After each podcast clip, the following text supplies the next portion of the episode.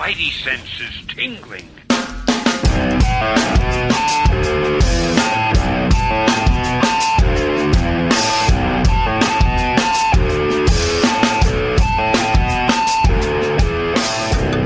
Really big show.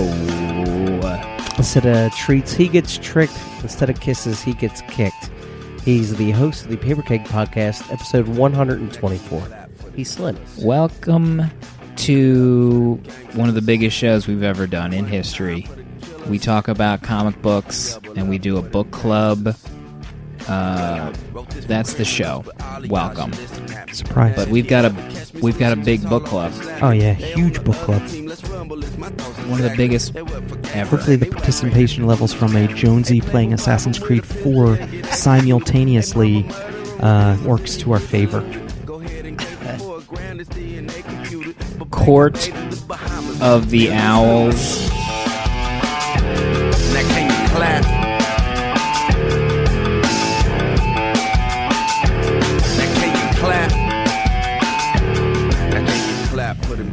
Uh, Jonesy loves beer. Let's go around the room and introduce the hosts that you'll be hearing from for the next few moments before Jonesy goes catatonic and is playing PS3. Uh, Jonesy loves beer wearing an adorable blue Hanes tee. He's a unpublished writer. My choice. Um, sorry, I don't know what that was. Uh, unpublished writer Jonesy loves beer. Welcome to the show. Thank you for having me. Happy Halloween, as this episode was recorded uh, last Thursday. And I'm happy to be here. Final host. Final living host. He's a father of two. He, I don't believe he went out for Halloween. He's he told his kids Halloween is canceled. He said, as he took another swing or sw- Swig. Or swig. or swig. Uh, VP of merch, VP of love, Dale underscore A. Thanks for being here. Uh, it's a pleasure to be here, and happy Halloween tonight. I know that won't matter when we're in the cornucopia of November, come when the show posts on iTunes, but, you know, podcast time. Uh, and we'll also read your letters to close out the show. I've been informed that we have like 30. so the whole show is just going to be letters. Yep. Big build up to Akira next week. Oh. Let's get all the letters out now. Episode 125, we're reading all six volumes of Akira and talking about it. The whole show. I have two volumes to go. Me too. Here. See, Oh my Wow. God, we're si- oh my god. It's like we're all on the block of the pool. And somebody's about to clap the bricks together. and We're going to go swim to the sixth. I'm not going to that win. what they do? That they it? Were you clap on the swing bricks? team? How do you know no, what no, that that's means? from Man on Fire when Denzel has the two bricks, and then Right. Dakota Fanning swims. It's a very delicate moment in the movie. So. And then Baila Mos was playing in the background. Creasy's odd as death. Zah is death. Uh, He's about to what a paint his show masterpiece. We have in store. Uh, we have uh, a historic news segment. Oh, you know, man. we're going out with a bang. This segment, and maybe the show in general. Dale underscore A, the Dan Rather of Nia's. Well, uh, this on this week's Paper Keg News segment, the much maligned, hated news segment, we have some internal news that uh, hopefully won't be too much of a shock to the system. You know, it's been one year, give or take, since the uh, Paper Keg extended hiatus. Volume one. Volume 1. Um, and we're going to go ahead and bookend this year with uh, some news. And that news, ladies and gentlemen, would be the announcement of a new podcast on the Paper Keg Radio Syndicate network. Right? A little uh, a little ode to the uh, original name of Paper Keg, Jonesy's Coughing and Dying. That's what the original name of the show was. little show called Book Jug. Everyone, It will be a uh, book club podcast for those who listen to audiobooks or read uh, titles, novels that are not comic books, hosted by the man, the bad boy, Dale underscore A, featuring me as backup. Backup vocals. Jonesy loves beer. If you survive this episode, you have one foot in the grave right now. You need to go to a hospital. we shouldn't have announced anything Rest in peace, myself. until you got a clearance note from the doctor. One episode in the can. So you guys will be reviewing. You'll have a book club essentially. The whole show will be a book club about an audiobook that you guys listen to slash read. Correct. Yeah, we, we do most of our consuming of literature via audiobook. That doesn't necessarily mean it's going to be an audiobook every time, but it uh, it helps us uh, basically consume on a on a quicker basis because of our commutes. Jonesy, you know, listens all day at work while on mute of a conference call. Pre- So, essentially. um, yeah, it's going to be a book club only podcast. There's not going to be any segments or anything. Jonesy and I are going to be doing just a straight um, book club every week. We're going to be discussing the uh, title. There's not going to be any committed release schedule because books take time to uh, ingest. But you can uh, you can be sure that the episode length itself will be very digestible and manageable Highly the- What do you think- delectable. the first episode uh, is going is runs a bit long. We cover two books, in fact, because we were just so excited to get this uh, recorded and out. We cover the first two books of Arthur C. Clarke's Odyssey series, 2001 and 2010, and uh, we were saving it up. We've been excited. We've been moving on this for the past two weeks, uh, trying to get everything in submitted. Got some beautiful artwork by Catcher. Yeah, catcher, And great we're- Love icons. it. by Any YouTube listeners, we're in iTunes right now. Book Matter of Jug. fact. Just search Book, Book Jug, Jug. in iTunes. Let me tell you something right now. I don't read books. I stopped with uh, Star Wars Academy, Jedi Academy, with the great uh, Jay Anderson. And I listen to this show. I'm in love with it. Love it. Love the whole thing. I want more of it. I wish it was a weekly show, Wow. but it'll probably be like a monthly thing ish. Yeah, monthly, Maybe. maybe. three weeks to a month. You know, if we keep the books as quick and short as you know, like the the, the just the Odyssey series. You know, if we go if we go head first into like a bigger book, you know, a 50, 60 hour jobber, who knows? Mm. But how long was uh, the 2001 hour wise that you did? 2001, 2000, all the 12 to 15 hours? no, not even like s- seven, eight hours. Maybe I'm thinking of 2061. But What kind of books do you think you guys will be doing? Sci-fi, anything that piques your interest? Are going to be any kind of drama, love affair? I think everything. We talked about it extensively. You know, we're both on a fantasy kick slash sci-fi kick now, but some of the books we talked about were, you know, autobiographies and, you know, a straight up mystery with no fantastical elements. So it should it should be something different than you're, uh, you know, you usually get from our, our camp. No D and D manuals yet. Do you think you guys will be doing like adult? Maybe you'll have a, a PK Nights episode where you do some kind of erotica Yeah. episode. PJ Uh, Nights. Definitely in the car, BJ Nights. Slim, we just can't wait till you uh, listen to an audiobook and uh, guest host on our show. I know. God. My gosh. Listen to an audiobook. My God, But what a what a thought. But uh, we will, uh, you know, the letters email will be the same. Letters at paperkeg.com. Just throw a little book jug in the uh, title or body somewhere, and yeah, we'll probably uh, mix it up. You know, much like we do here. We don't stick to any one thing. So, but the first three episodes for sure will be uh, rounding out the Odyssey series. Next up, we'll be doing 2061, and then followed by 3001, Mm. and then we'll uh, we'll see where we go from there. Now we got a couple good See where the ideas. wind takes we you. banded about some some classics.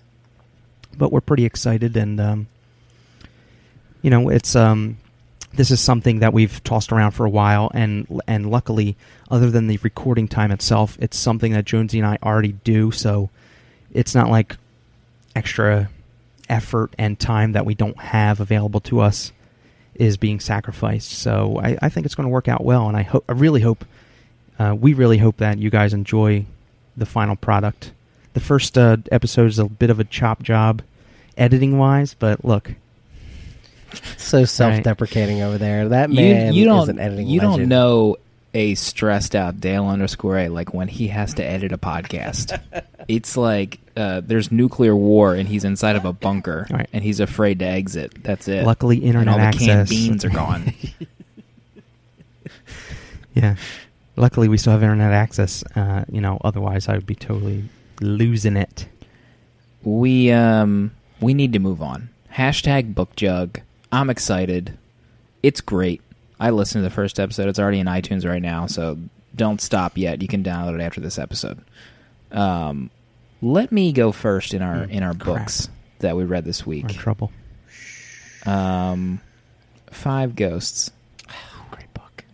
Great book. The Haunting of Fabian Gray is now an ongoing. It's no longer a limited series. Wow, that's great. Number six uh, came out this week. It's a like fill-in one-off. Not I don't want to say fill-in because I think that makes people think it was just a crap issue. Fill-in meaning standalone.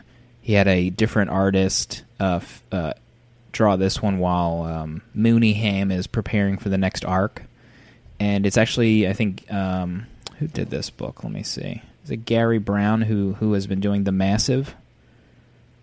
Is that is that who that is, uh, Dale? You read the Massive, don't you? Oh, uh, Garry Brown, yeah. yeah. So this issue follows Fabian as he meets back up with. Uh, well, first of all, Fabian Gray is a guy that is inhabited by five literary ghosts and can call upon them at any time to help him on a case. And he he's kind of like an Indiana Jones Han Solo mixture, which is all you need to know. So this issue, he meets up with an old flame uh, that needs his help. And it's just a one issue. I think it's like 30, 39 pages. Uh, so it's the first technical issue of the ongoing, and it's just a self-contained story where he goes back into his past to meet his like sensei's daughter, um, and then previous issues he's been dealing kind of with his main villain, and he plays a part in this, orchestrating to kind of take down Fabian Gray, and just just amazing. I think this is one of my favorite, if not the favorite monthly book. wow. Just one- it's one of my subscribed titles on uh, on the Comixology website. And it's just so happy when the new issue is delivered. Love it. I will say um, this reminded me of a James Bond adventure, specifically um, "You Only Live Twice," which was Bond goes to the Orient and has an adventure in Japan, and this felt like the same world trotting feel.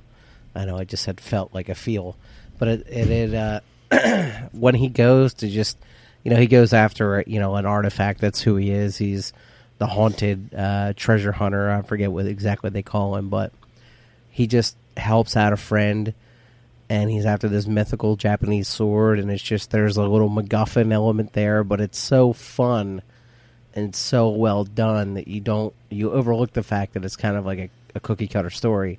It's so Mhm. great and the art especially that the uh, the creature that comes out, you know, to get Fabian Gray to spy on him is so the model is so creepy, and um, you kind of also get a little bit of uh, Fabian's backstory. You know, they talked in the first volume about the Dream Stone, which gives Fabian his abilities, and you realize that there's now the world is opened up, and there's other people out there with the ability to use Dream Stones, and what creatures could be inhabiting them. You know, Fabian Gray has the five ghosts. He has, you know, Sherlock Holmes, um, Dracula, Merlin, and uh, The rest. yeah, there's two others. There's a samurai who I can't remember who it is, and um, who, who's Tom the Cruise's fifth, character. Who's the fifth ghost? Why can't I remember this? And it's, it's called Five Ghosts. I'm such a dummy, but it's it's a great book. If you loved, if you love when your favorite character goes on a Japanese adventure and just brings a smile to your face, you're gonna love this issue. It reminds me of like Images Baltimore, where like this is a book where it's just its own little universe and it's fun and it's awesome and it's like that's I, I That's wait a great and count analogy. them. That's a I great wait analogy. like for this issue to come out and it's usually the first one I read. I have so much to read, so much to consume. I'm jealous that you guys are caught up on that. It's a good time to be alive Dale underscore A. I Uh, with Book. Jug finally being announced. I just hope you guys like it. You know, it's it's a, a bit of a You're mess. so you're just so editing. humble. You're so humble. Uh, what did you read this week? Uh, humble underscore A. I need to um, speak of this book, The Fox, number one. Dean Haspiel and Mark Waid, put out by Archie Comics' um, other publishing venture, Red Circle Comics, I think it's called, but it's still I, I've, I have never heard of that until The Fox, number one. The Fox is a journalist, just a guy who is kind of struggling to make his um, make his bones in the um, in the newspaper market, and it's even it's even addressed that like you know it's kind of a dying gig. Like there's so much more out there, digital stuff like that, and uh, but he basically he got so kind of starved for material to write and take pictures of that he took on the guise of the fox. And it's a it's a superhero that he basically he came up with. And he basically started getting into some trouble started fighting some crime.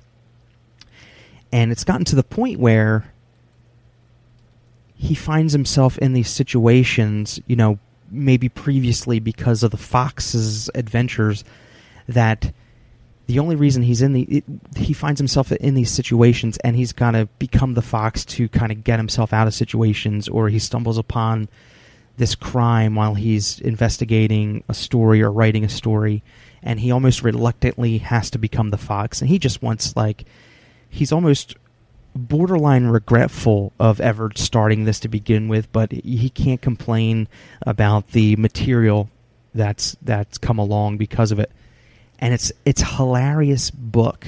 It's it's like it, it reads very much like a Peter Parker kind of story. He's very he's very funny and he's very self referential self-deprecating. Like he he can kind of joke make fun of himself. And he's got this what I really liked about it right in issue one was he has a wife and his wife knows all about the fox. It's not like a secret identity at least not to his wife which I thought was great. Like I'm like this guy's completely honest which I love.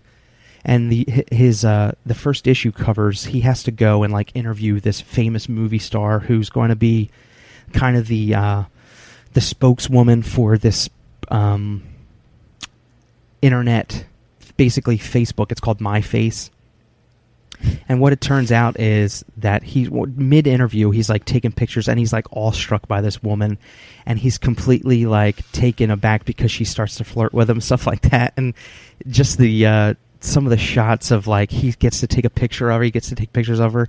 And the panel of him they show him taking like you're looking at him face on and like the background completely disappears and there's just like all these sparkly lights and stuff like you could like referencing that he's just like in a heavenly place he's getting to do this.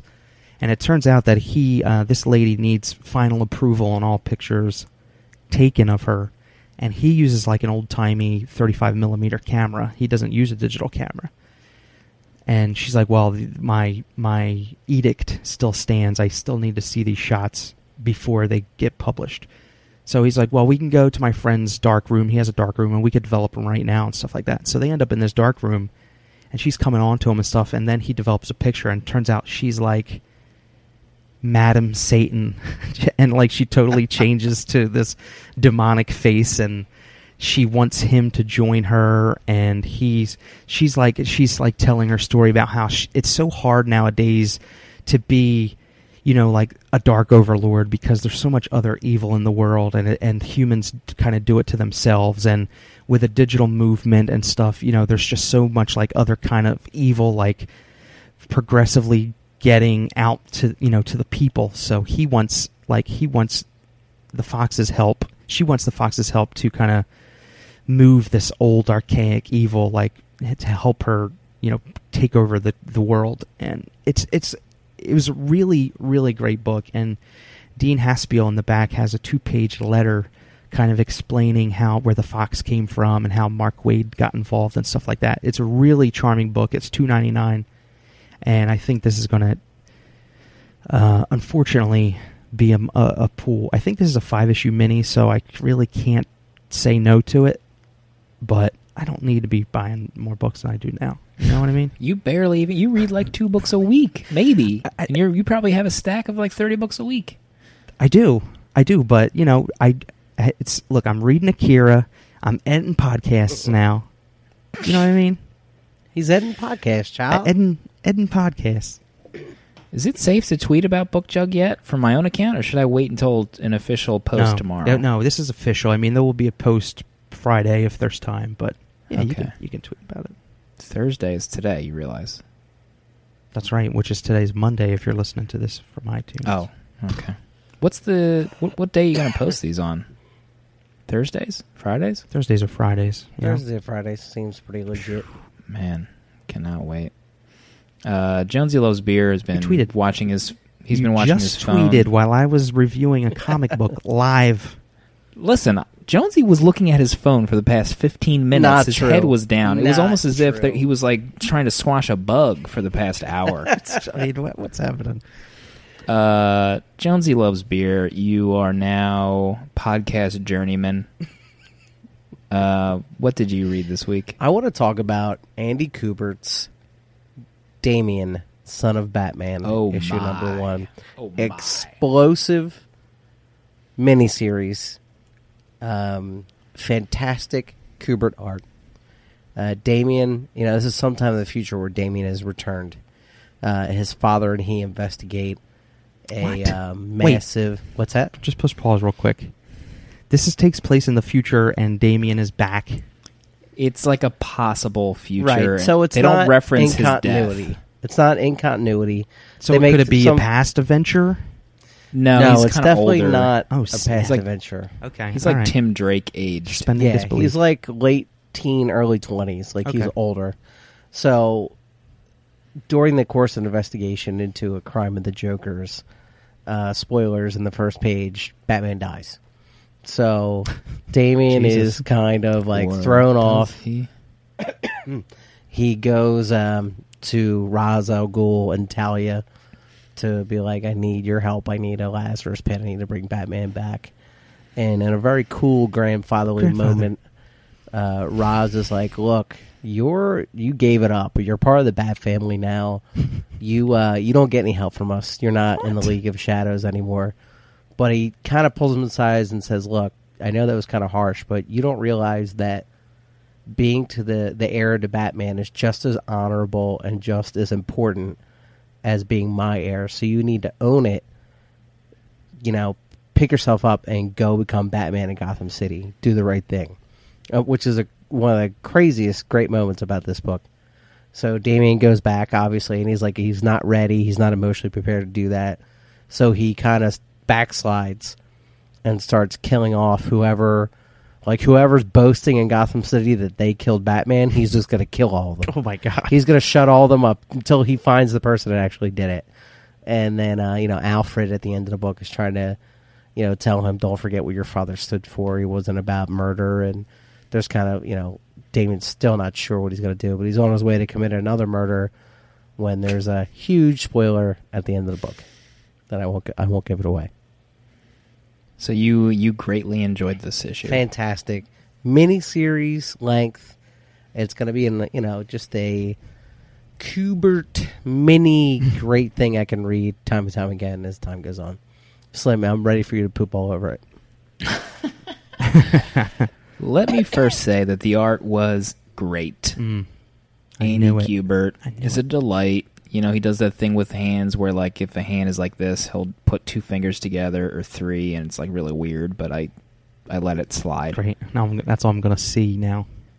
His writing, however, is exceptional.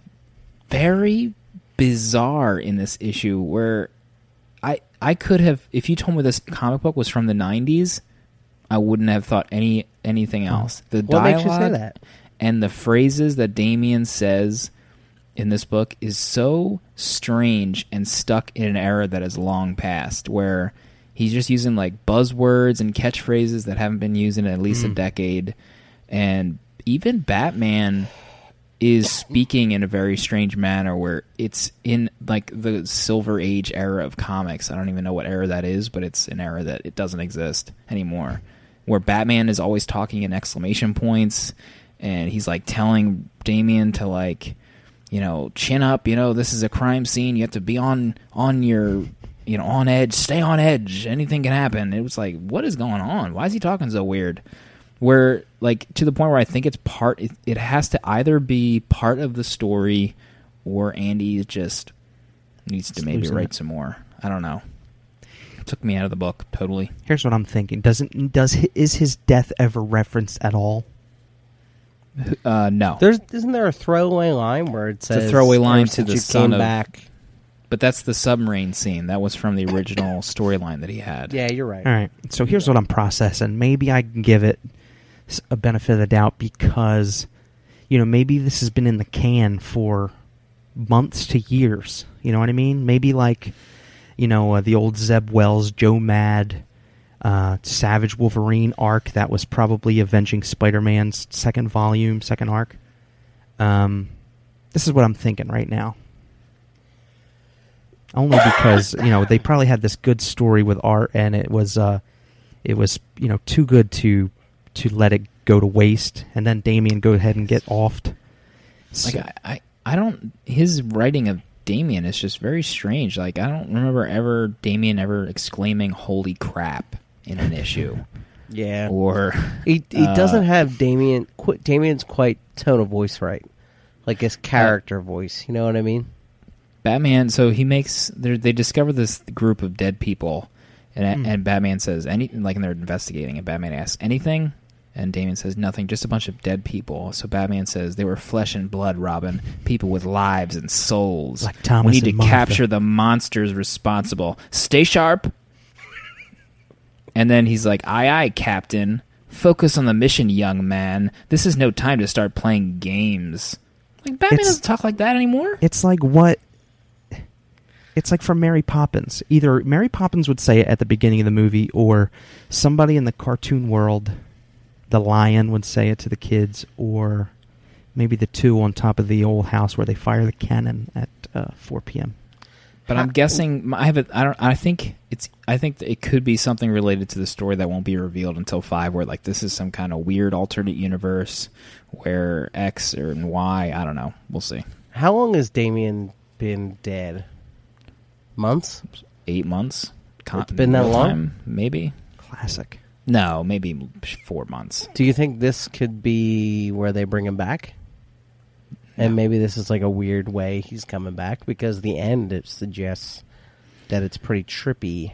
Guys, um, we're running out of Oh my time. God, we are. We're running out of time right now. Jonesy, We need to get into the lightning round. Jonesy, Jonesy, Jonesy. two sentences or less. Hashtag book jug. Uh, Mm. Another book that you read myself. All right, I'll go through my list here. Uh, I read The Fox, but I can't talk about that now. Sorry. The Double Life of Miranda Turner from Monkey Brain. Uh, George Kambadais on art is someone I would support readily at 99 cents a week, let alone 99 cents a month. Wow. Holy smokes. Coffin Hill, number one. Stay sharp. Spit spot. a goth girl and her goth friends unleash an evil in a Massachusetts town 10 years previous. Goth girl becomes a police officer, gets shot, and put out of commission. She returns to that sleepy little town whatever evil was unleashed was not put back in the bottle. She must fight this evil and not be as gothy because what year is this? X Men Battle the Atom 2. Glad we took all this time, energy, and character models and goofy time travelness to really just have the story be about one X person switching sides. Are you kidding me? Uh, fireside comments. I was five five pages away from ending issue nine before I got to that title.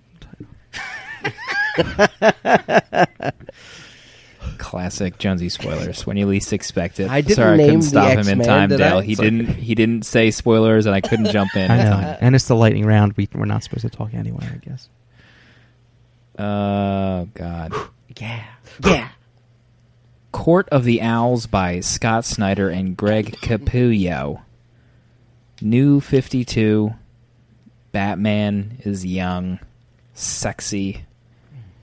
He's uh he's looking great, let's be honest here. Dynamite team, creative team, perfect chance to jump in. Jonesy loves beer. What is what's happening here? Well, folks, they don't call him the maestro for nothing. Scott Snyder weaves a wonderful tale of the Bat family. Uh, you know, Bruce, Dick, Tim, and Damian. They are a unit. They fight crime, and they are bad A's. Some new characters come to Gotham City, uh, most notably a mayoral candidate, Lincoln March, and he strikes up a friendship with uh, young Bruce Wayne. And at the same time, in the other Bat titles, and specifically in this one, a assassin, an assassin, not a assassin, that's not good grammar, but an assassin, uh, the Talon, is coming after people, and he is also coming after Bruce Wayne. After an almost successful attempt on Bruce's life, um, Batman is still not convinced that the Talon is the representative of the mythical Court of Owls, who are a long reaching crime syndicate from the uh, depths of Gotham City. Because as a boy, he investigated the Court of Owls and find them to be non existent. so the first story is Bruce coming to grips with the fact that the Court of Owl exists, getting uh, overcoming great physical challenges as the Talon is superbly trained, almost his equal, and then finding out who in the Bat family he can trust.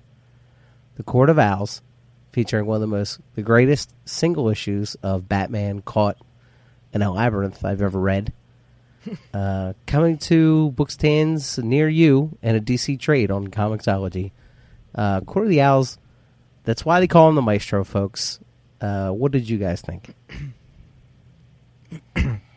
Slim, you want to go? You want to chime in Uh yeah, I could. I with your thoughts? trying to Try, yeah, it's a lot to I, process. I remember I read I read this when it first came out, and it was like rarely a book that I froth at until it is released. And this one, it continued with the second volume and then the Joker stuff. But I actually didn't realize that this the Owl storyline didn't wrap up at the end of this trade. I guess it goes on for a whole other vo- volume where he, where Batman turns the tables Mhm. and starts to take over, which I totally forgot. And then like when this trade ended, I couldn't swipe past anymore. I was like, oh crap, yeah, forgot there's a whole other thing.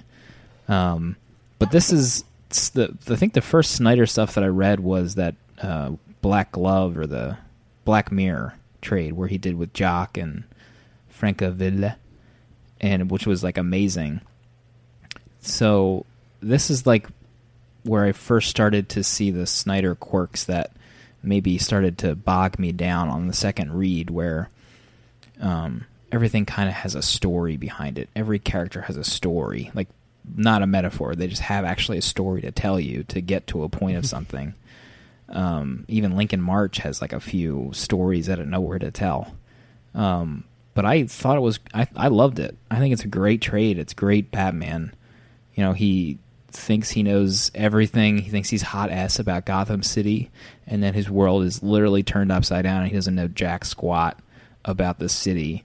Um, the owl stuff was, I think, um, I think a lot of people were apprehensive at the time because they're essentially revealing a big history about Gotham's underworld and underpinnings that have never been talked about before, where there's a secret society behind a lot of Gotham City and even the Waynes, which you don't even really see until the second volume of this story, Mhm, where yeah. the Waynes are so entrenched in the Owls and even Alfred's father too, which I was hoping that I got to that second half in this trade because I remember Alfred revealing more about the owls than he did in the beginning of the story where he like reveals that well it turns out that my dad was kind of you know something happened to my dad with the owls and maybe something happened with your parents too but he didn't let on to that at all in this trade but i can't really speak to that because i haven't reread the second volume Yeah, I remember being. I, I remember both of us being completely furious at something like that happening, and I thought, I honestly thought we were going to stumble across it in this arc when he was locked himself in that room in that mansion trying to uncover the secret of the owls when he got locked in there and he he was in there for a week before Alfred found him. But as it turns out it was just him trying to prove the owls exist and he couldn't prove it. But so I can't I can't again like I can't speak to that fact and I can't be furious about it because that wasn't contained in this arc. But like you I I remember I was waiting for something else to happen because I, I just remember the owls being like a year long story or 12 issues Mhm. worth and and you're like the this court of the owls ends here um and then it becomes i think like night of the owls or city of the owls because this is when the Night the crossover Owls. Yeah, this is when the crossover started. So Yeah. like from volume one it, it seeped into the other bat titles. Um, but um, you just spoke about how you know everybody's got a story and stuff like that. Slim, I I felt the same way, but I I also put myself in the shoes of you know these were the first seven issues of the new Fifty Two Batman, and you know I like uh, a lot of people were kind of down on the fact that well you know everybody gets to start over but batman doesn't get like to start basically from from ground zero or start from nothing you know at issue one. And i think it was because maybe a decision was made that everybody knows who batman is in one form or another. Every, and people who don't don't read comics kind of know who batman is. So i think the amount of uh, um, the amount of back matter given to you through th- through dialogue and through inner monologue through the seven issues was like a great way of making a, possibly a new Batman reader feel like they're just in on the ground floor as well. And yeah, I, go ahead. I thought there was some kind of controversy with Morrison where he had laid so much groundwork for like the last couple of years when introducing Damian and he had such a final um, thought with ending his bat legacy that uh, DiDio just didn't want to mess with it. So we got, Mhm. you know, to RIP Mark would always call it the remix because it wasn't, you know, a true Yeah. reboot yeah, everything. exactly. Which is okay. I mean, I I, underst- I still kind of understand that fact, but you know, maybe folks don't understand who Damian Robin is and, and whatnot. But the surf- the first seven issues don't really address that. They Nightwing is in it a bit, and Batman's still a jerk to Mhm. Nightwing.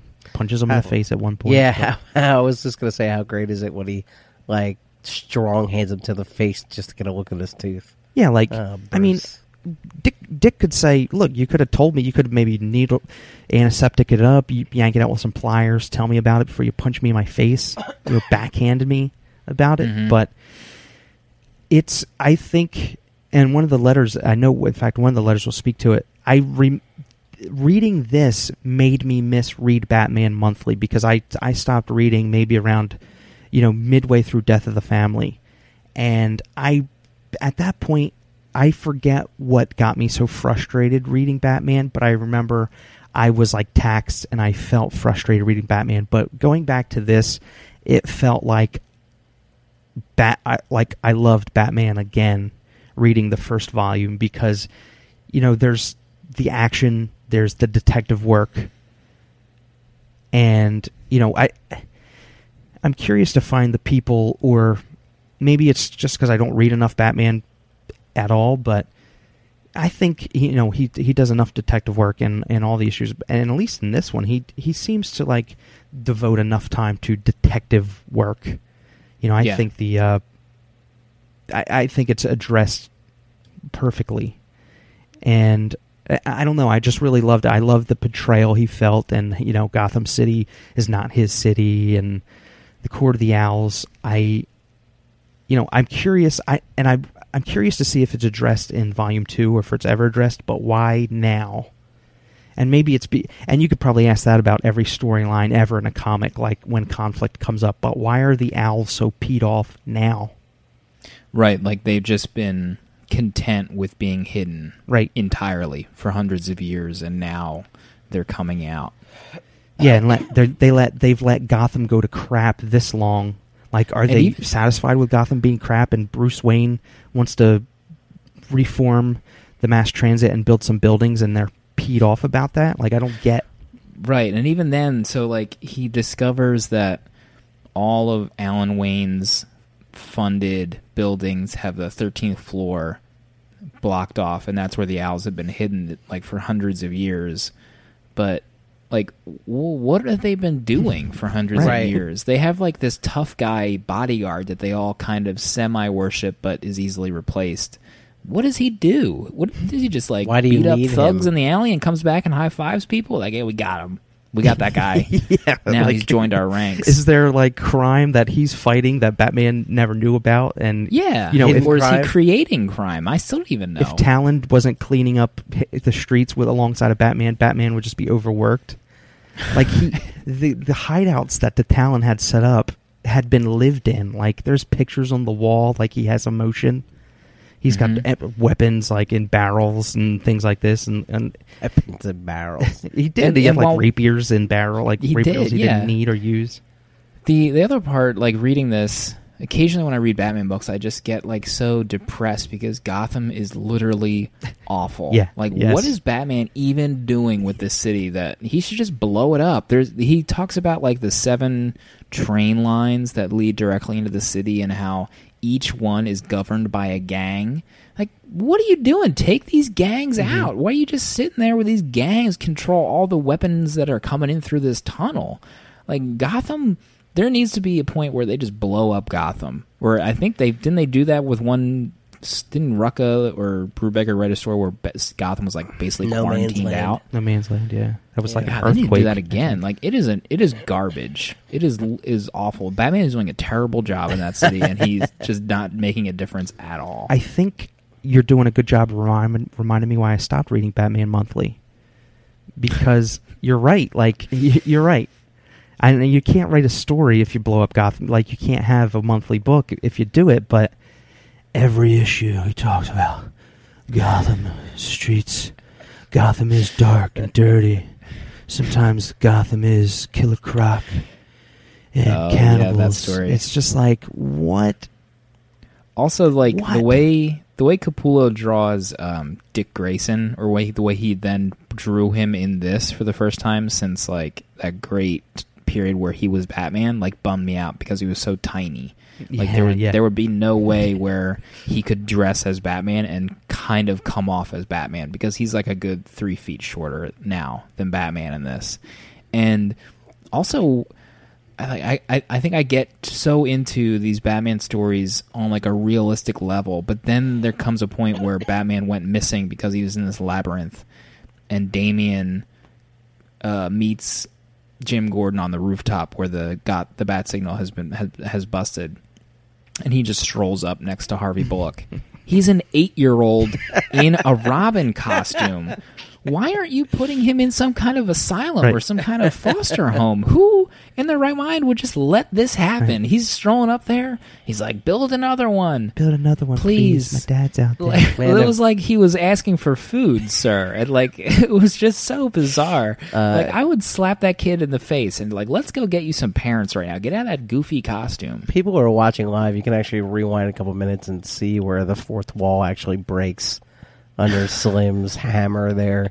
He's finally had enough. Yeah. I mean, there's just We hate Volume 1 Court of the Owls all of a sudden. We are turning on Wor- it. the worst part is I loved it. Yeah, exactly. But, I mean, there's just there just comes a point where you're seeing an eight year old in a Robin costume. Damian Wayne exists in your city, and he mm-hmm. hangs out with Bruce Wayne. He's his son. Let's do some detective work here. We all know who these people are. Bruce Wayne is authorizing uh, such Millions. to go on. yeah, wow. And How did it than take us so many years to see it? Yeah, other than that, I mean, it's a fine, like, it's really good, and I think anybody who hasn't read a Batman, you know, especially New 52, should give it a shot, but that cliffhanger, and and for folks, and for, for people who might not know, like, that cliffhanger just means it's like the first half of this eh, long, long story. Mhm. And I Yeah. think that's I'm what I was starting to get taxed on, too. Like, it just lasted forever. uh, you know, kind of on the same um, wavelength, although it kind of spin it at 180, is, you know, Snyder did a great Detective Comics run right before he took over the main Bat title. And I think a lot of his detective skill was carried over here. Because as much as this is a I think ultimately a 24 issue just long like drug out story arc and the one that's not even really concluded you know there's a talon um, ongoing series that kind of you know fork in the road out of this. So but he still maintains that everyday nature that detective comics has like the one where you can re- like detective comics has always been for me I can read a three issue Batman series that doesn't really take place in any continuity or any specific time or, or you know in any specific arc, and it's like a glimpse in the daily life of Batman in one of his cases that we just never get to see. That's what Detective Comics, you know, I always thought that that was the best way to do the title. So Scott Snyder still manages for me to carry over that vibe that as long as this is and this is the title to do the main character arcs and like the big splashes where somebody dies and whatever I get it and I and I understand the title but Snyder just makes it detective con he just makes it his own which is why I think he's got such a talent Yeah. is that he can con- convey all of that and not come out and tell you about it. Like he doesn't need to beat you over the head and say, you know, this is my subtle style. It's like it's very you don't realize you're you're you're reading Detective Comics, but you're reading the you know the flagship title. he does a lot. I think what bums me out during while I read it monthly, but he does things in stories and won't mention them for like another issue and a half, or he'll leave you with something and then it doesn't come up until halfway through the next issue. Like when that first issue came out, I thought the storyline was going to be Dick Grayson murderer. Like there was no inclination that it was like Court of the Owls at the time because the first issue ends right. where you think. Dick Grayson murdered this guy, and then issue two, they don't even address that until three quarters into the issue, and it's and he's it's just like an offhand comment. It's like, yeah, just oh, this is the guy I'm su- I supposedly murdered. Like, Right, you yeah. left the cliffhanger first issue like they were going to go arrest Dick Grayson, Yeah, and now it's just kind of like this nothing line, and that was one thing that I just always stuck out at me. But some of the stuff with um, Bruce, where he he's on a quest after his parents were murdered, to he thinks it's like a big picture thing, and it, it happened for a reason, and it wasn't just some one off thing. So he goes and finds where the owl, uh, the court of the owls would hang out, kind of like a Hellfire Club scenario, and locks himself in there.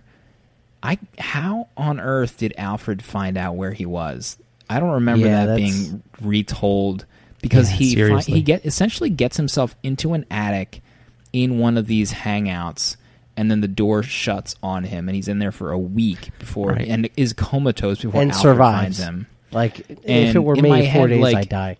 Yeah, I mean, let's go. Alfred, what did he do? Find his notes and then piece this thing together himself? He's like, oh, he must have gone into this attic in this club, yeah, and that's where he is. Yeah, exactly. And he took. It looked like he took a lot of his notes with him. He had a little his little Yeah. Encyclopedia Brown notebook, carrying it Encyclopedia around. There, there's like a few things too that bugged me, and I know I'm it made it sound like I hated this, but I really enjoyed it.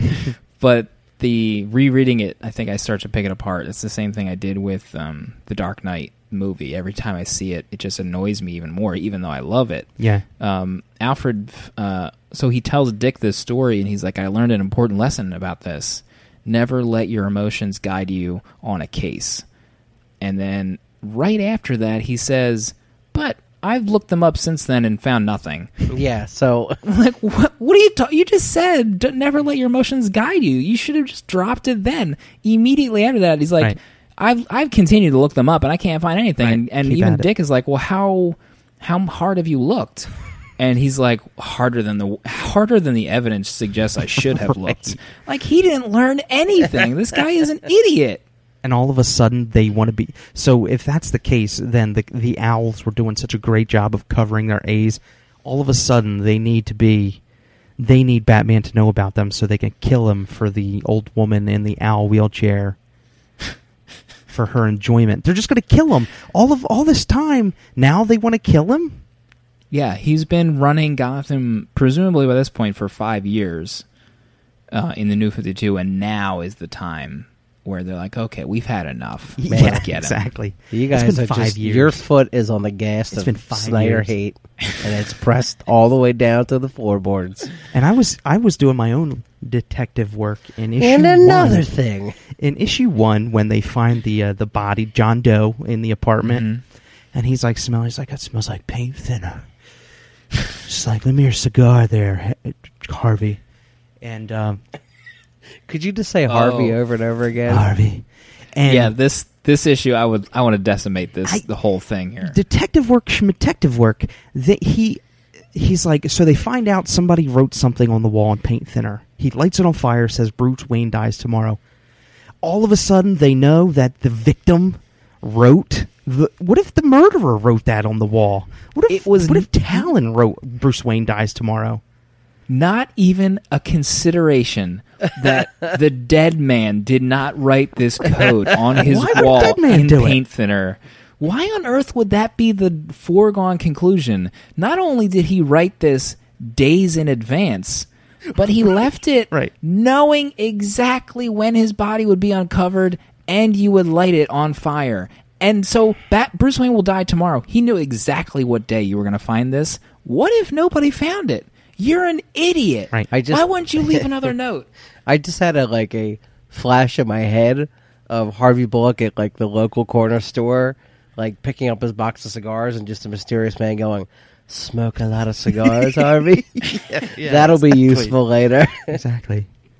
There's a Man, this Doe. this volume was awful, right, guys? Why did we even my leave God. this garbage? Any other detective would have said, "Man, the killer must have left that note." Yeah. Yes. Exactly. Oh, maybe this guy knew. Yeah. So maybe the, all the detective work he does is garbage. Maybe he just writes it in there because people complain that there's not enough detective work. Maybe he knew he'd get discovered four days later because the soup walks around and collects rent. And then And like must bouncing, know- uh, but they're like bouncing ideas off each other. Like they're they're all going with it. They're like, yeah, Yeah. yeah. He must have did it. He must have did it in paint thinner and then stood against the wall and got murdered. I think It was like it was this the essential. You know how Batman pieced together riddles in the 1960s TV show? Yeah, like literal fly on the wall, pulling things out of nowhere. Like a pizza box, uh, pizza, tomato sauce. Uh, you eat pizza on Fridays. Oh, the Friday Lounge. That's where the Joker is. Let's go. Like that's exactly what this issue was. you know, it's funny garbage that you say that. That there's there's a moment where uh, Batman and Harvey are like standing there, and he's like, "Well, obviously, the victim, who is what I can see it, an incredible personal trainer, would have been obsessive and intelligent enough to memorize the rent schedule that this guy walks around and knew exactly what day that he would be collecting the rent. So obviously, a flaming message would be what you needed here. Like, like it is not good detective work when you think about it. I mean, it's no wonder he couldn't uncover the owls for hundreds of years. Exactly. of those Yeah, you're talking about a dumb little kid. Like he probably didn't. He only went to one attic that was in his own house, and was like, "Wait, owls are barn animals, so owls fly to attics. So there could be an owl in my attic. So that's where the court of owls is." And they don't Next make thing you know, he's asleep. they don't make their own nests. They don't make their own nests. They live in other people's nests. But maybe that's not. Let's go. Let's not go too far with the owl talk. Okay. maybe he has a penthouse. Maybe the Talon has some a, a place on the edge of town. Does he have to live on the non-existent thirteenth floor of all the Wayne buildings? None of the Wayne buildings have thirteenth floors. Yeah, like does Mhm. that have to happen? Yeah. I mean, Uh, th- God, There- Bruce Wayne and is such how an idiot. and how deep does Gotham City go? It's like Minecraft. You could just dug, just keep digging down. The, the the core of the owl's hideout is under the the uh, the subway stations, and the ceilings are like 30, 35 foot high at least. how And on then he earth falls were- down further down into and the there's a whole fountain. nother city, and that Yeah. fountain has got to be like 55 feet. All right, Like Jonesy, there's, I, I, I'm just my spatial awareness is going off right now. the I mean the labyrinth itself. How do you even construct that with that kind of marble? Like there is no way that construction happened without the knowledge of a whole lot of people in that city. And then even his deduction too was insane where the marble, the different types of marble, like and then the flammable f- stuff from the Flashbulb. from the camera and I do remember loving though at the time uh, the Harper character.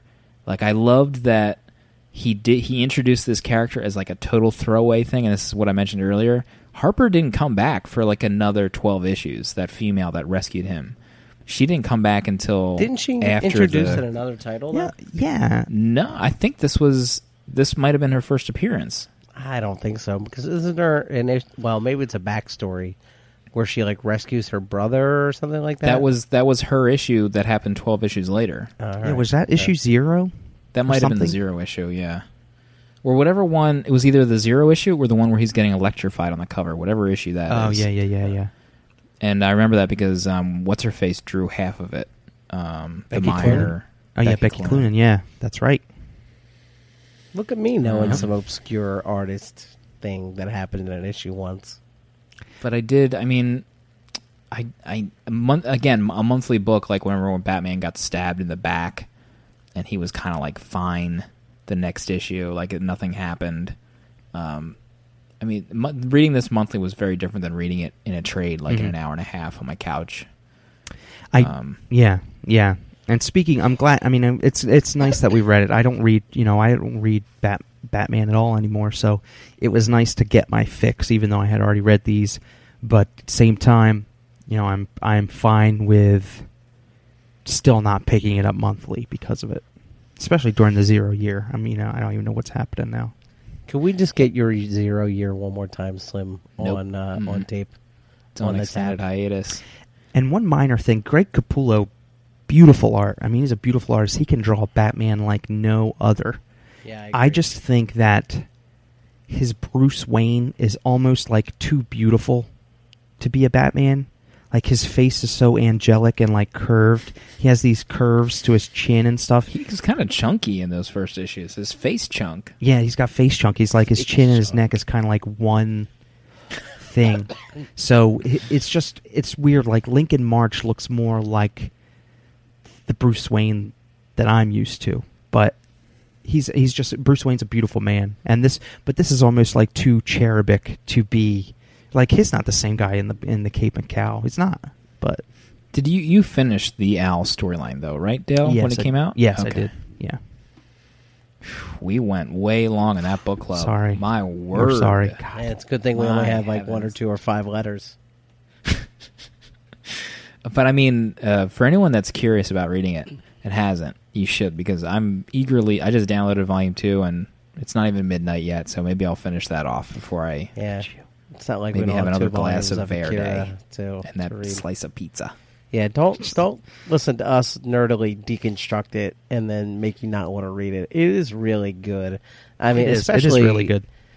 Snyder's Bruce Wayne internal monologue is some of the best stuff out there. Especially like all the scenes where he's falling to his death is really well done.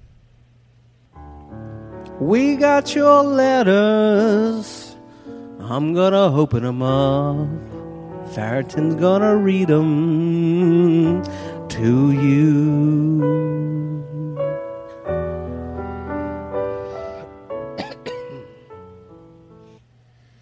Letters at paperkeg.com. you know, for this podcast, you don't have to do any special subject line, but if you want to email uh, Book Jug, throw Book Jug in that subject line. I can't wait for you guys to announce the next one officially. Soon. Next next book club. Soon. Soon. Dear Keggers, I'm glad to see you are still taking time out of your Akira reading to pump out weekly podcasts. I probably have caved under the pressure months ago. Have any of you read this new book, Battling Boy? The first volume was released this month, and I'm cautiously optimistic. It is a printed in it's printed in a size that is smaller than a standard graphic novel, but larger than usual digest format. I'm going to hold back on highly recommending it until I can see how things play out further. But Paul Pope does a great job of world building amidst action and character development. To Mr. Loves Beer, I finally finished Crow Curare, and I wasn't disappointed by the last issue. Is it, a, it it is a new take on the Crow franchise, but would definitely read better as a complete graphic novel. I agree. Mr. Slim, are you keeping up on RoboCop Last Stand? The art of the first two issues was so inconsistent panel to panel. I had to check afterwards to make sure it wasn't inked by multiple people. Hmm. I just read the third issue this week, and even though the art is now up to par, I felt the pacing of the issue was off. I guess you have to pick one or the other when you're reading a book from Boom. if it wasn't three issues deep with the next three already pre-ordered and paid, I'd probably drop it. Now I'm on the hook to at least how, see how it pans out. Mr. Underscore A. I picked up a copy of Bee Vixens from Mars off the shelf at the comic store that isn't the comic book shop in Delaware, our show sponsor. The Francavilla cover drew me in. They had the book polybag, so I guess there was some adult content. I know I had heard something about this book before, but I couldn't place it, so I picked it up. A few days ago, I realized that you reviewed it, and I had succumbed to your subconscious suggestion. It was good enough that I'm curious to see what the other Grindhouse books they come out with, but are not good enough that I buy any more of issues of Bee Vixens for cover price. Drink at Jim Lind for Pope. Uh, totally agree. The Bee Vixens, uh, the Grindhouse. I'd, I'd check out, like, like you said, I'd check out uh, Mike Troubles. Mike Troubles. My mic stand just collapsed on me.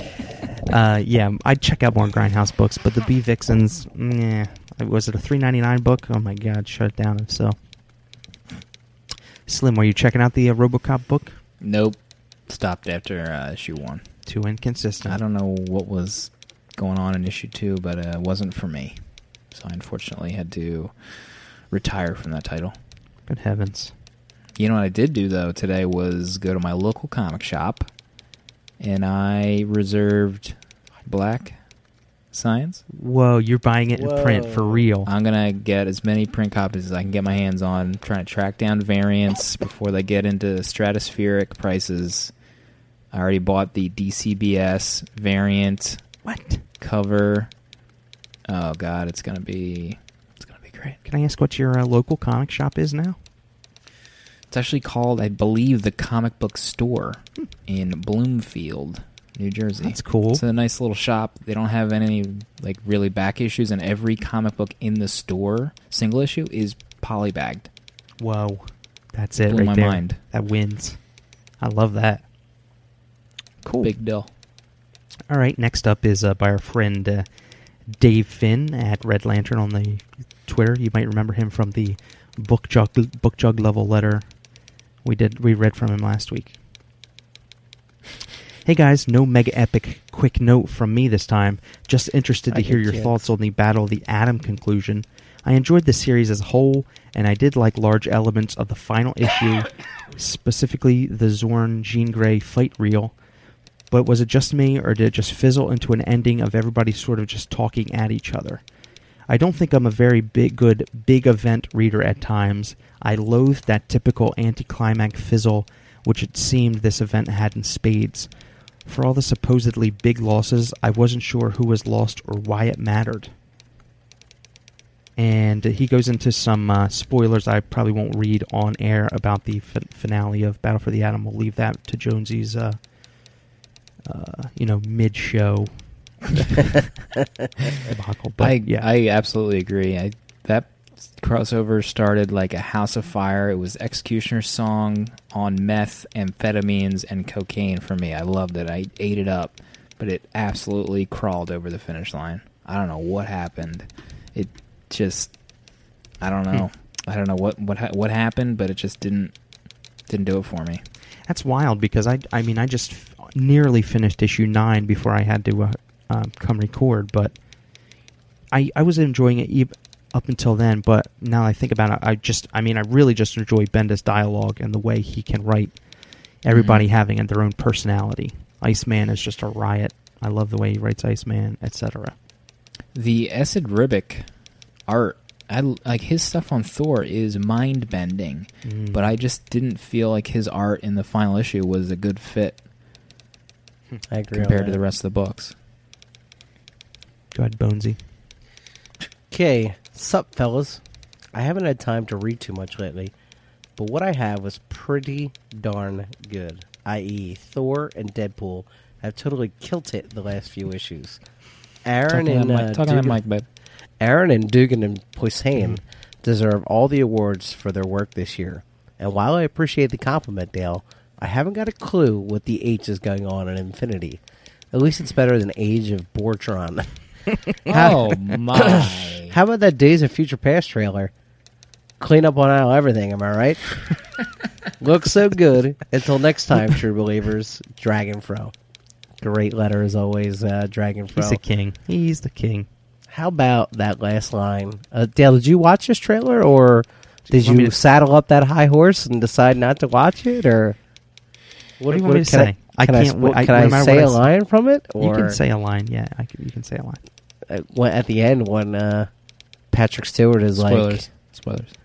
"We need you to hope again." Uh, I got my heart in my teeth there. I wanted to cry a little bit. You know, like a, the high wine cry, like. Eh. One of the best, one of the absolute best trailers I've ever seen for the X Men. My Probably better than any of them. Man, Singer can cut a trailer. Am I right? We'll see if it holds up in theaters. Agreed. When I will be seeing the trailer for the first time, when it happens in the movie. Uh, what was the jeez. what was other Dragon Fro comments? Something about another crossover. Um, I don't know Um, what I complimented on, but he said I haven't got a clue what the H is going on in Infinity, Oh, Infinity. and he called it a- Age of Bortron. He called it, which is pro- I think I remember to be true. hey guys, it's been a while since I rode in, but man, does Court of the Owls get me to thinking. It's hard to believe just how excited I was month to month, waiting anxiously to read Snyder's next move as his story of the Talons and the Reign of Terror took place across Gotham City. I might even say that Court Night of the Owls is the best thing to come out of the new 52 relaunch to date. Anxious to hear your thoughts, and of course, I am referring to Slim and Dale, since Jonesy made his love for the Maestro incredibly clear way back when he came on to AC with us. Question What would you pick as your favorite book arc issue from the new 52 so far? Lots I'd of agree. love, guys. Paul. I'd agree, Batman. Yeah, I was. This is what I was referring to when uh, I spoke of you know loving this and then remembering that I stopped loving Batman later on. I will say that Morrison had some, even though Action Comics on the whole was just too wacky for me. There was a few one-off issues and backups um, by Sholly Fisch and Chris Sprouse that were untouchable. Like that that issue where the Black Superman president was amazing, and then the issues where Clark had a second chance to talk to his parents one last time, which he didn't have, or his dad. Like, unbelievable. Made me like start tearing up. Amazing. I, I can't remember what issue that is, but I'll put it in the uh, put it in the notes. Yeah, there, well, the storyline, what like the backup was something happened with Ms. And so he was transferred through time, and he transferred to a point where Clark, I think, was going to his prom and was talking to Pa Kent, and he flipped so that he in costume was then on the deck talking to Pa. And this was he only had like a few minutes, but he was able to f- have a talk with Pa. That's great. Um, Wow. and I think there was one line I'm super paraphrasing it, but he was about to tell. He's like, "Pa, I want to tell you about my life. I want to tell you about everything." And Pa's like, "No, no, no, don't tell me anything. Are you helping people and happy?" And Clark's like, yes. And he's like, then that's all I need to know. Wow. And it was like one of the up a little bit right there? it was one of the greatest conversations. It could have been either helping people or happy. And it was like it. I was like, what a perfect moment between a father and son. And oh my god, I would. I just want to go hug that comic book right now. I, you know, some, you know, I know we do have another letter here, but some of the best Superman moments are father son moments. What? What did I whisper? Do we have another letter? I think that. No, I, think that was it. Yeah, So okay. we do have another letter. Um, yeah, the as far as the new Fifty Two book, I I would probably say this, I guess, or that Superman Wonder Woman issue one. Am I right? Because Mm. I I've I've um I've stopped reading reading DC probably with Death of the Family. I, I was probably the last DC book I was picking up, so I can't I can't speak to it anymore. I'm sorry. I think it was Action Comics 14. I had to Google it. He did not hear a word you just said. He was I on know. that Google machine. I was on the. That was I was PMing my server. You're pinging it. Pinging it, I right? was pinging it. What's it. PMing it? Is that something new that I need to I learn? don't, I don't think I want to tell you. I'm gonna keep it to myself. Oof, man. Listen, don't you try to shut down this Shots fired. What is going on with going you? on? What is going on with you on Twitter and these memes? Are you making these memes, or are you finding memes that are so connected to the one you want to send that it's just already made? I need to know the answer to I'll this right just now. let you figure it out.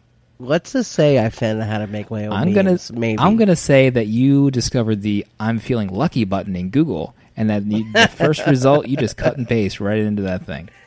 Uh, I think it's uh I think the website's runonsentencememes.com. Paragraph size memes.com. Bar- I'm not sure if everyone's aware, but next week we'll all be in the same Oh room my god, I'm excited. drinking caramel vodka apple cider and talking about Akira. Cannot wait. This is Uh, it's crying real. in some way. It's I can't believe next week is it. It's real How life. about this episode? I that Batman talk, I thought was Amazing. flippant and enjoyable. uh, we'll see everybody next week.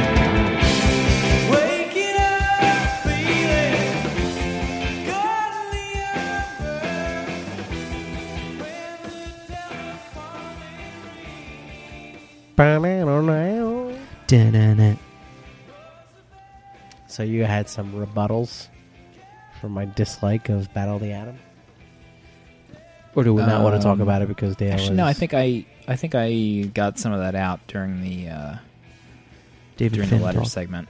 Yeah, I think I said my our new piece. segment, David Finn, communicating with David Finn, new segment of the show. His letters are so long; it's going to get his own segment.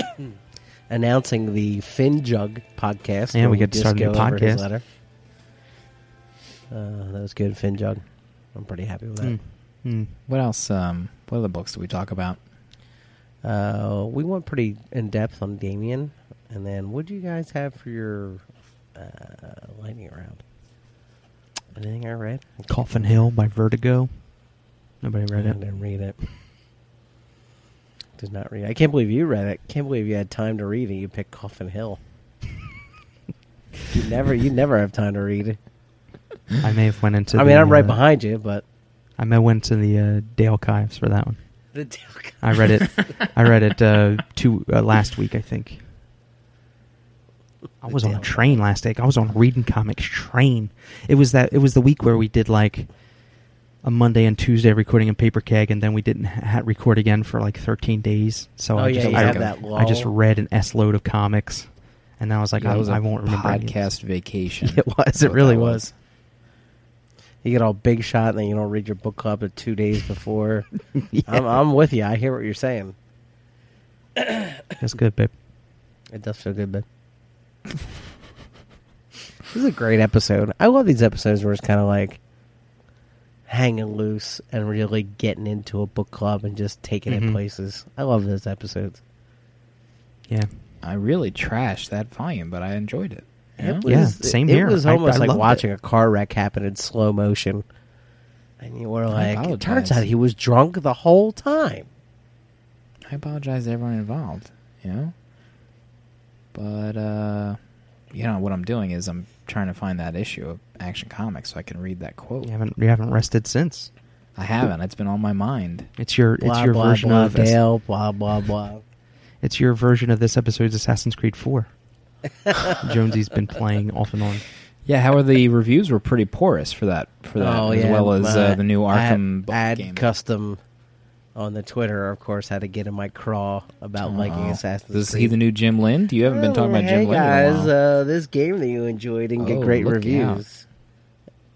You know, neither did your stomach with Chipotle, buddy. oh my! Oh, I'm only kidding. I love that guy. That So how was the game? Are you gonna finally talk about it, or you just still want to make fun of Andrew? Oh, sorry. Uh, no, it's uh, it's good. It, you know, I thought Assassin's Creed Three fixed a lot of problems that people had with the first handful of games. So I think there's like a vocal minority of people that are expecting to just get, you know, JO'd by this game uh, every time that it comes out, and you know, it is a work in progress, and I think it's very good. It's beautiful. The uh, the seafaring parts have been totally fixed since the last game, and I actually find it enjoyable. So I like it. I give it two thumbs up. Cool, rock Is on. that is that enough time to kill for you to get that quote, or do you want to want me to keep going on? Keep going, please. like- what other games are you playing, Jonesy? Let's talk about it. Uh, I got NHL uh, 14 the other day. how do you like that? Oh God, Now, are you one of the people that does career mode and names your own guy and plays for like, you know, 15 weeks straight and then never comes out of the jacket again? I'm not gonna not gonna tell you. gonna keep it to myself. Man. Maybe I made a character by the name of Matt Kolaski. Wow. Maybe he was drafted by the Flyers. Maybe he had three points in his first game. And You know? maybe he goes out for drinks with Scott Hartnell uh, at the end of every home game. Maybe, Right. maybe this Capital is all Grill. the truth. Capitol Grill, on Broad Street. It's it's fine. When the the big question everyone's asking: When is the next episode of Book Jug My posting? God, it- books take time to read. Have you finished? Uh, is it going to be twenty? The next fo- two and 20, 2001? No, yeah. Is that is What? that a rumor? It is, yeah. Well, we will It be. is? Okay. Uh, we'll be recording episode two shortly, and that will be. Oh, yeah. That will be 2061 Odyssey three, and then sometime after that, Odyssey uh, 3001 Odyssey, the final Odyssey, will post. So the first three episodes of Book Jug will be the Odyssey series, but then after that, the world is our oyster. Yeah, we have it, some. it really is. We've been trading some titles in the old Audible. You know, just things we've.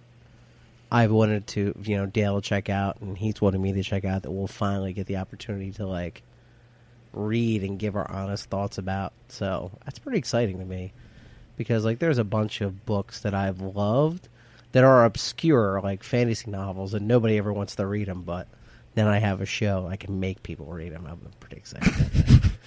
I can force people to do whatever I want now that I have a show. I'm like the new Slim. Just call me Mini Slim. For those of you watching the YouTube, you see the shiny spot behind Jonesy's head that keeps changing from shiny to not shiny.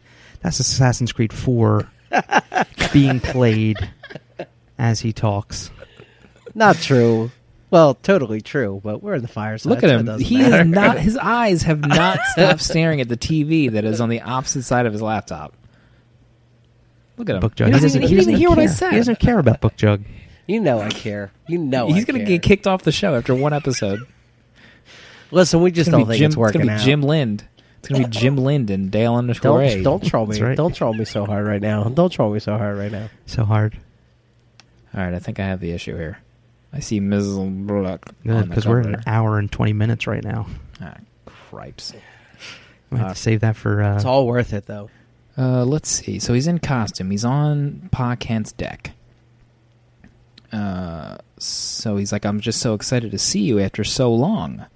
So long. This isn't a prank, is it?